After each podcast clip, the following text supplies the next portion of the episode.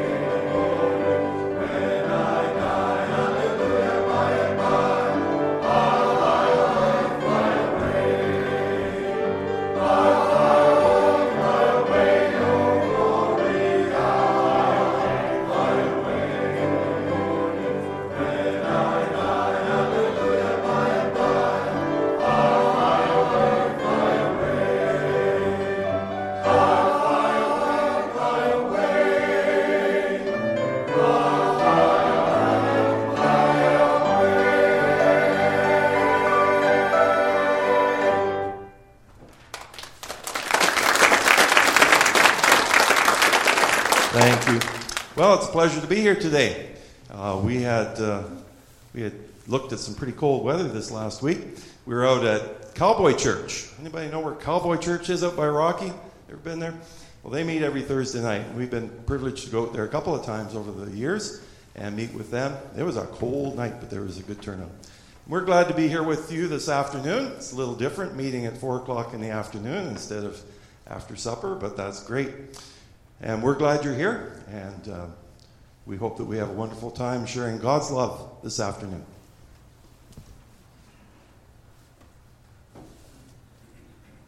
Thank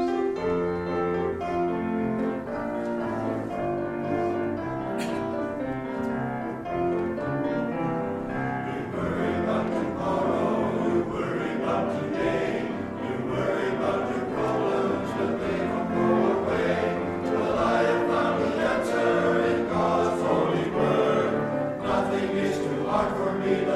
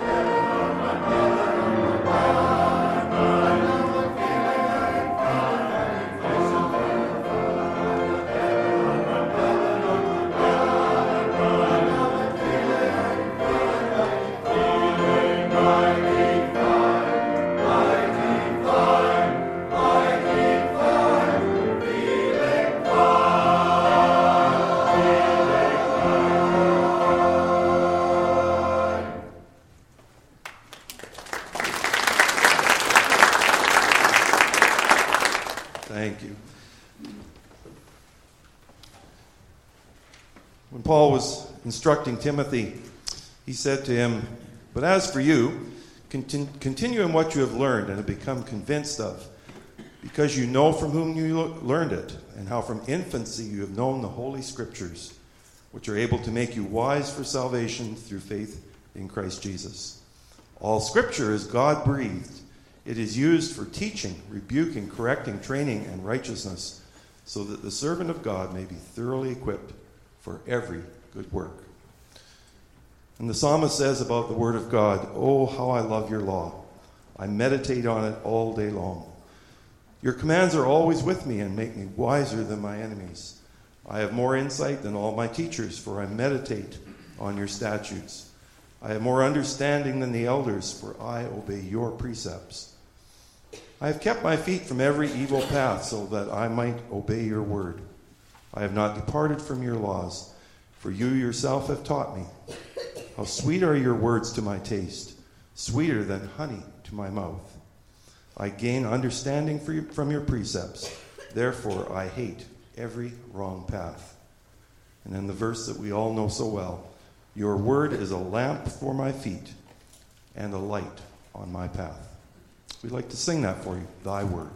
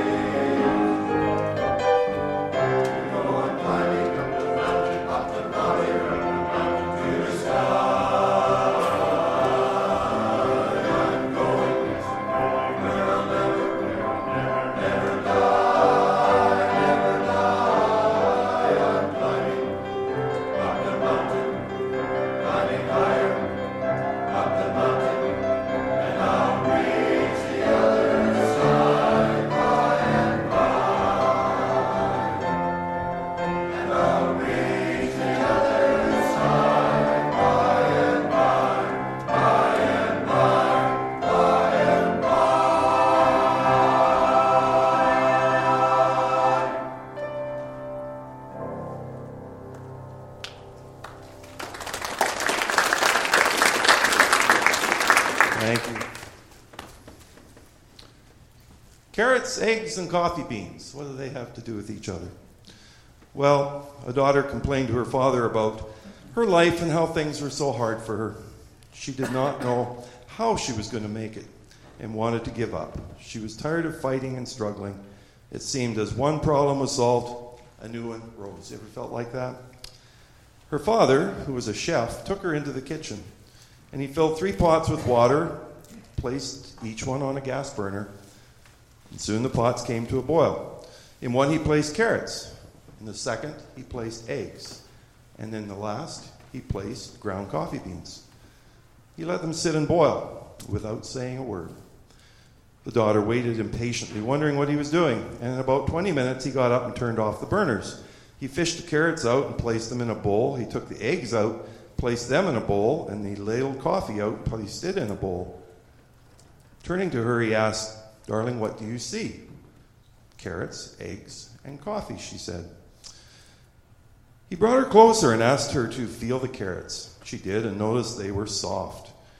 He then asked her to take an egg and break it.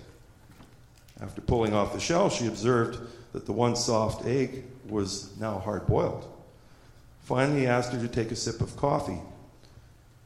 She smiled as she tasted its rich aroma and said, "What does it mean, Father?" He explained that each of them had faced the same adversity, boiling water, but each rejected, but each rejected differently.